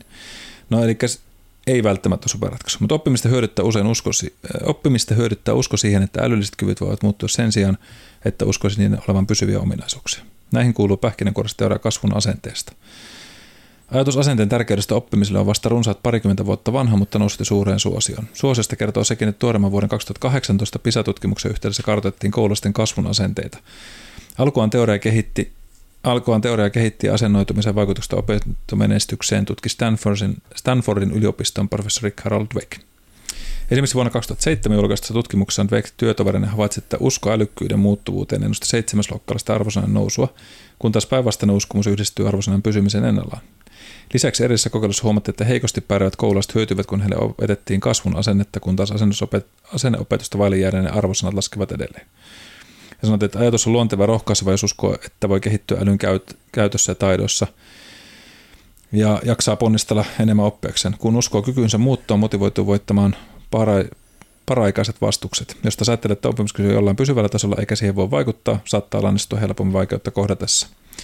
Dweck on selvittänyt kasvuasenteen mahdollisuus rauhan rakentamisen lähi Kun israelilaisille ja palestinaisille opetettiin, että ihmisryhmillä on kyky muuttua, heistä tuli suopeampia ulkoryhmällä lähtisiä kohtaan. Ei huono. Mm. No mutta sitten täällä sanotaan taas toinen, että ei tämä kuulosta niin hyvältä, niin että asenteesta on vain pientä opua. Eli kaikkia kasvuasenteen oppimia kuitenkaan, oppii kuitenkaan vakuuta. Älykkyystutkijasta tiedetoimittajaksi siirtynyt Stuart Ritchie on kritisoinut Dökiä etenkin siitä, että tämä on sitten oppia jonkinlaisen superratkaisuna oppimisen haasteisiin, vaikka tutkimusnäyttö ei siihen oikeuta. Aina kasvun asenteesta opettamisen hyötyjä, kasvun asenteen opettamisen hyötyä ei ole tutkimuksessa edes löydetty. Esimerkiksi Portsmouthin yliopistotutkimus sata koulua jättiin satunnaisiin ryhmiin niin, että toisioissa opetettiin kasvun asennetta, toissa ei. Kävi ilmi, ettei kasvun asenteeseen valmennettuneet oppilaat parantaneet matematiikan tai lukemisen tuloksia yhtään enempää kuin ne, jotka eivät tätä valmennusta saaneet. Mutta selvittely jatkuu. Viime vuonna ilmestyi kaksi koontitutkimusta, eli 2022, joista toiden mukaan asenteella ei ollut mitään vaikutusta oppimistuloksiin, mutta toisen mukaan sitä sai pientä etua. No, kumpaasta meidän ihmis, ihmiskoodin panelisti, panelisti Peltsi kallistuu? Onko oppiminen asennekysymys? Mitä sanot tällä pedagogitutkinnollasi? no kyllähän se on, on ainakin mun mielestä asennekysymys. Hmm, on samaa mieltä. Et, et, et jos, jos sulla on se riittävä motivaatio ja, ja into ja asenne siihen oppimiseen, että sä haluat oppia jotain uutta tai hallita jonkun uuden taidon tai kielen tai, tai instrumentin, niin, niin kyllä se vaan helpottaa sitä oppimista, kuin se, että joku pakottaa sut tekemään sitä. Niin, ja sitten just tämä kannustava ajatus, että, mm. että, että sinusta on tähän oikeasti, että nyt vaan, mm. ja totta kai se pitää sisäinen motivaatio löytyy ilman, että sitä niin kuin palkitsemisessa ja muussa, muussa, mutta kyllä mä oon samaa mieltä, että, että vaikka tämä nyt tämä, en tiedä oikein tästäkin, jos miettii, että tämmöinen niin kuin älykkyystutkijasta tiedetoimittajaksi tässä Stuart Ritchie. Minusta kritiikki on siis hyvä, ei se tarkoita sitä hyvää tämmöistä niin kuin käydä tätä debattia tässä väliin, mutta kyllä minä uskon silti, että jos nyt pitäisi heittää arpatelle, että kumpaa me tästä noin, niin kyllä minä sanoisin kanssa, että kyllä se, mä sanon monelle, että, että oppiminen on äh, niin kuin asennekysymys myös monella tapaa. Ja se on nähnyt opiskelijassakin. Mm. Että jos ne tulee sinne silleen, että hei, me tiedä tästä kaikkea, ei minulle tarvitse enää mitään tietää, ne ei todennäköisesti mitään opi, jos ne ei halua lähteä siihen, että niin kuin nöyryyteen oppia asioita. Mm. Tai niin, sitten sit semmoisia, että tullaan luennolle, että tässä mä nyt oon, kaada minun tietoa. Just näin. Just niin näin. ei se vaan sille ei sitä voi saavista kaataa kenenkään päälle. Mm. Just. Se on ihan totta. Että kyllä se, se niin... pitää olla se oma motivaatio ja into ja halu oppia, että kyllä. tarttuu. Ja sitten just nämä, mistä puhuttiin aikaisemmin, että ne oikeat oppimis tavallaan tavat siihen, että se opit kysymään niitä oikeita kysymyksiä itseltäsi ja, mm. ja rakentaa semmoisen oman mallin sinne niin kuin tenttiä itseltäsi niitä asioita oivaltaa, niin siinä on se tietysti se toinen puoli. Mutta kyllä me kanssa sanoisin, että kyllä me en, en toivo, että tota depunkataan pois, pois että kyllä sen on itse nähnyt omassa tekemisessä niin monesti ja niin monen muunkin kautta, että kyllä sen näkee, että kun se intohimo sinne oppiin syntyy, niin sitä kyllä imee kuin pesusiinistä tietoa. Mm, Mutta kyllä. totta kai varmasti näitä tutkimuksia ja tutkimusasetelmia voidaan tehdä hyvin eri tavoin ja just se, että mun sekin voi olla toki aine, aineisto riippuvaista ja siitä, että mitä, minkälaista alaa se opit, että miten se voi se mielenkiinto pelkästään kannustaa. Että oot oikeasti, mm. niin kuin, osaat se ajatella niin kuin just vaikka tämä integraalilaskua tai muuta, niin No toki me täytyy myöntää, että kyllä me sillä muista, kun me kysyt, että mihin tätä oikeasti tarvitaan. Et niin, kuin, niin, siis voisihan sitä, jos nyt tota, oliko se nyt Portsmouthin yliopisto teki tutkimusta, että, hmm. että osalle porukkaa opetetaan sitä, sanos vielä. Joo, sata, sata jaettiin satunnaisesti ryhmiin, että toissa opetettiin kasvuasennetta ja toissa ei. Joo, mutta auttaako se, että opetetaan kasvun asennetta jos se niin kuin opetettava asia ja jota nyt tutkimuksessa mitataan kehitystä, vaikka nyt integraali, että se on se integraalilaskenta. Mm, tässä oli matematiikka ja lukeminen tulokset. Niin, niin auttaako se kasvun asenteen opettaminen, jos, Niin, jos aihe jos, jos aihe on niin kuin semmoinen, että kiinnostus on 2-3 prosenttia koko tutkittavasta massasta on oikeasti kiinnostunut aiheesta. Kyllä. Ja sitten taas päästään takaisin siihen omaan, omaan intoon ja motivaatioon, että, että Mm. vaikka kuinka opetetaan kasvun asennetta, niin auttaako se sitten kuitenkaan. Just näin. Joo, on samaa mieltä, että tuossa minusta niin pitää vähän kritisoida sitä, että, että kun se lähtökohtainen intohimo pitäisi löytää, että miksi me Mm. tätä opin. Ja se miksi-kysymys on monella, niin kuin jos puhutaan motivoista haastattelusta tai mistä muuta, että löytyy se miksi-syy, että minkä takia me ei yleensäkään tee mitään. Mm. Niin eihän se, että jos minua ei kiinnosta yhtään mitään, me tällä hetkellä, me ei tule ikinä tekemään mitään, niin on se todennäköisempää, että se on aika vaikea oppia, kuin se, että, että no joku jos on saattanut sanoa minulle, että hei Mikko, että pääsemällä Jyväskylän yliopistoon, niin sun pitää hallita tämä ja tämä juttu. Ja kun mm. se on se intohimo, että ei saakeli, me tarvitsemme sitä siihen. Mm. No okei, saatettiin se sanoakin, kyllä mä muistan, että meidän opo on saattanut mainita siitä jotain, mutta kun ei se nuori vilkas poika siinä vaiheessa oikein hoksannut, että nyt, kun mm. tämä nyt on vähän tylsä, toki sitten opettaja oli semmoinen, että kuvasta syystä, no jos sit sinä nyt ymmärrät, niin sille ei voi mm. mitään, heippa. Ei tullut kasvun asenneopetusta Niin ei tullut jo. Se, se oli tota, käynyt Portsmouthin ohittamassa varmaan aika vauhdilla. Joo. Mennyt Newcastleen suoraan. Joo. No hei, sitten loppuu vielä tämmöinen top vitonen, mitä tässä on nyt näin opitaan oikeasti. No, ollaanko valmiita? Mm. Ykönen. Numero uno. Sieltä oli nyt sitä Epsonia. Nummer eins. Eins. Eins. Jaa. No, ilman saksalaista korostusta keskity, koska tarkkaavuus on portti oppimiseen. Kun opiskelija ottaa vastaan asioita keskittyneesti, hänen hermoverkostonsa aktivoituvat laajalti ja asia painuu vahvemmin muistiin. Tästä syy, miksi luokkahuoneistossa ei pitäisi näpytellä kännykkää. Mm. Mm. Tätä muuten näkee aika hyvin. Mitä varmaan on, en tiedä tuleeko potkut koululta, kun tässä joku aika sitten oli opiskelija, joka niin kuin roplasi sitä kännykkää semmoisen asian yhteydessä, mitä niin kuin oikeasti tar- tarpeellinen osata ja hallita. Ja mä muista millä mä oikein heitin sitä, heitinkö mä sitä tyynyllä vai millä kävin kyrpimään niin tolkuttomasti. Nyt prkkele. ja- Et sen taisi jollain harpilla osu. Totesin, että me ulos roplaa puhelinta tai pistä taskuun, mutta Mutta se on raivostuttavaa. tarvi. Se on raivostuttavaa No. sitten, että mitä Kyllä se se sitten pysyy taskussa. tyyny. Niin Puhelin ei enää tullut näkyviin sen tunnin aikana. Ihan loistava. Et saa potkea kyllä, jos oli höyhentyynyt tai joku säkkituoli.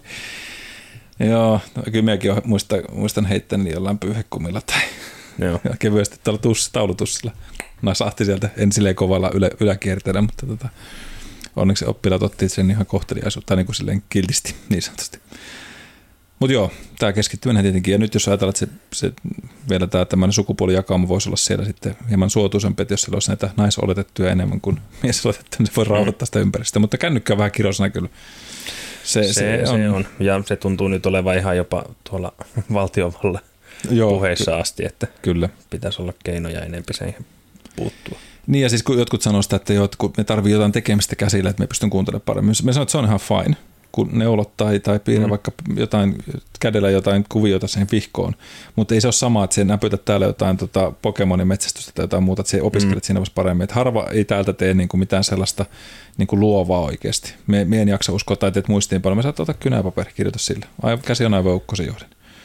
Et, et, ja sitten tähän voitaisiin mennä tähän oppimistekniikoihin vielä myöhemmin ja tullaan ehkä puhumaan tästä ihan oma jakso vielä tämän Jim Quickin vinkkejä, mitä tuossa puhuttiin, mutta ei oteta niitä nyt, koska meillä on aika aika. Joo, sehän itsellä on esimerkiksi kuulakärkikynät on semmoisia, mitä mä nakuttelen koko ajan. Jos mm. joku antoi, kun oli korona-aikaa videoluentoja tai etäluentoja, mitkä tallennettiin, niin joku opiskelija antoi palautettakin, että peltsi saat ihan helvetin ärsyttävä, kun nak, nak, nak kuuluu sieltä.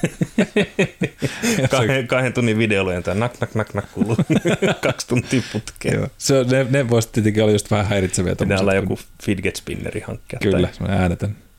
Vai jotain voi, mutta se on totta, että sitä tekemistä saattaa olla, mutta, mutta puhelin ei kuulu musta niin, semmoiseen. voi olla muitakin kuin puhelin. Kyllä. Läppäri tai pädi. No älä kaihda ponnistelua. Taitavaksi tuleminen niin matematiikassa lukemisessa kuin kitarasoittamassa vaatii pitkäaikaista treenaamista. Ehkä nyt ei sitä 10 000, 000 tuntia, mutta just se, että, että väkisin vääntäminen ja otat, sitten kun se menee ohi, että nyt, nyt anna, anna breikki. Otat mm. vähän taukoa ja teet sitten uudet, teet laadukkaammin ja vähemmän. Mieluummin kuin sitä, että hakataan vaan enemmän, että sen takia, että saadaan tunteja sisään, niin mä oon aivan samaa mieltä tuohon, että tuossa Steven Riley on semmoinen, joka opettaa step practice tuolla pianosoitolla paljon niin kuin netissä nyt mainostaa sitä, mutta sillä on musta hyvä tapa siihen, että, että niin kuin pieni askel kerrallaan, mutta järkeviä juttuja teet ja toistat, niin se päästä paljon pidemmälle kuin sillä, että se tankataan sitä sonaattia ja asteikkaa, mikä on ollut niin kuin aikanaan se minun tapa oppia tai opettaa. Mulla oli kyllä hyviä opettajia, kiitos Pertti Järvisalolle muun muassa pianosoitossa, että se on ollut kyllä valtavan taitava opettaja. Että oli, oli hyviä ja sitten oli semmoisia ehkä vanhan kanssa opettajia, jotka ei minulle sopinut niin hyvin, mutta taitavia mm. opettajia kaikki. Tyylit oli erilaisia. No sitten tämä ruoki sisäistä motivaatiota, mistä vähän puhuttiinkin, eli parasta on, kun asian oppiminen on itsessään palkitsevaa. Rahapalkki arvosanasta ja rangaistus menestyksestä on ulkoisia motivaattoreita. Ulkoinen motivaatio voi joskus murentaa sisäistä, ja tämähän nyt on ihan yleisestikin, puhutaan tästä sisäistä ja ulkoisesta motivaatiosta, niin hyvin tärkeä pointti mun mielestä, että miksi tehdä mitäkin. Älä pänttää yhtä soittoa, eli hajauta opiskelu useille päiville, koska näin jokainen lukukerta pakottaa muistamaan, mitä olet lukenut aiemmin. Tämä vastaa tiedon tallentumista. Ja tähän sanoisin se, mitä tämä tiedelehti ei muun muassa sanonut, se, että että hajauta opiskelu ja nuku laadukkaasti. Eli elää mm. sinne aamu viiteen asti pänttäämällä, vaan käy nukkuu, nukut hyötyyunen, se, se vähäinenkin tieto tallentuu todennäköisesti paljon paremmin kuin se, että Kyllä. yrität vaan hakata ja väsyneellä aivoilla yrität tehdä yhtään mitään, niin se on, se on itsekin kokenut ja ei toimi. Ja aivotutkimukset ja mitkään muut ei myöskään hirveästi tätä tue. Eli pitäkääs kuulkaas vanhemmat nyt lapsistanne huolta, kun täällä Mikko isä nyt sitten neuvoo. kun tämä kouluvuosi alkoi, niin niin yön pikkutunnit ei ole parhaita, parhaita hetkiä oppimiselle, vaan korostakaa lapsesta hyvää yöunta ja hyvää ravintoa, niin aivot tykkää ja sitten se oppikin menee paljon paremmin perille. Ja sitten kun se vielä löytyy se motivaatio, että miksi tätä tehdään, niin se onkin parasta. Sitten vitosena opiskella se tee harjoitustehtäviä, eli tämä on todennettu tehokkaammaksi opiskelumenetyksi esimerkiksi uudelleen lukeminen tai se alleviivaaminen. Itsensä testaaminen painaa opitun pitkäkestoisen muisteli miettii just sitä, että okei, miten tämän voisi kysyä itseltään, mikä tässä on se juttu, tai miten tämän mm. voisi niin kuin, esittää erila, erilaisena monivalintakysymyksenä.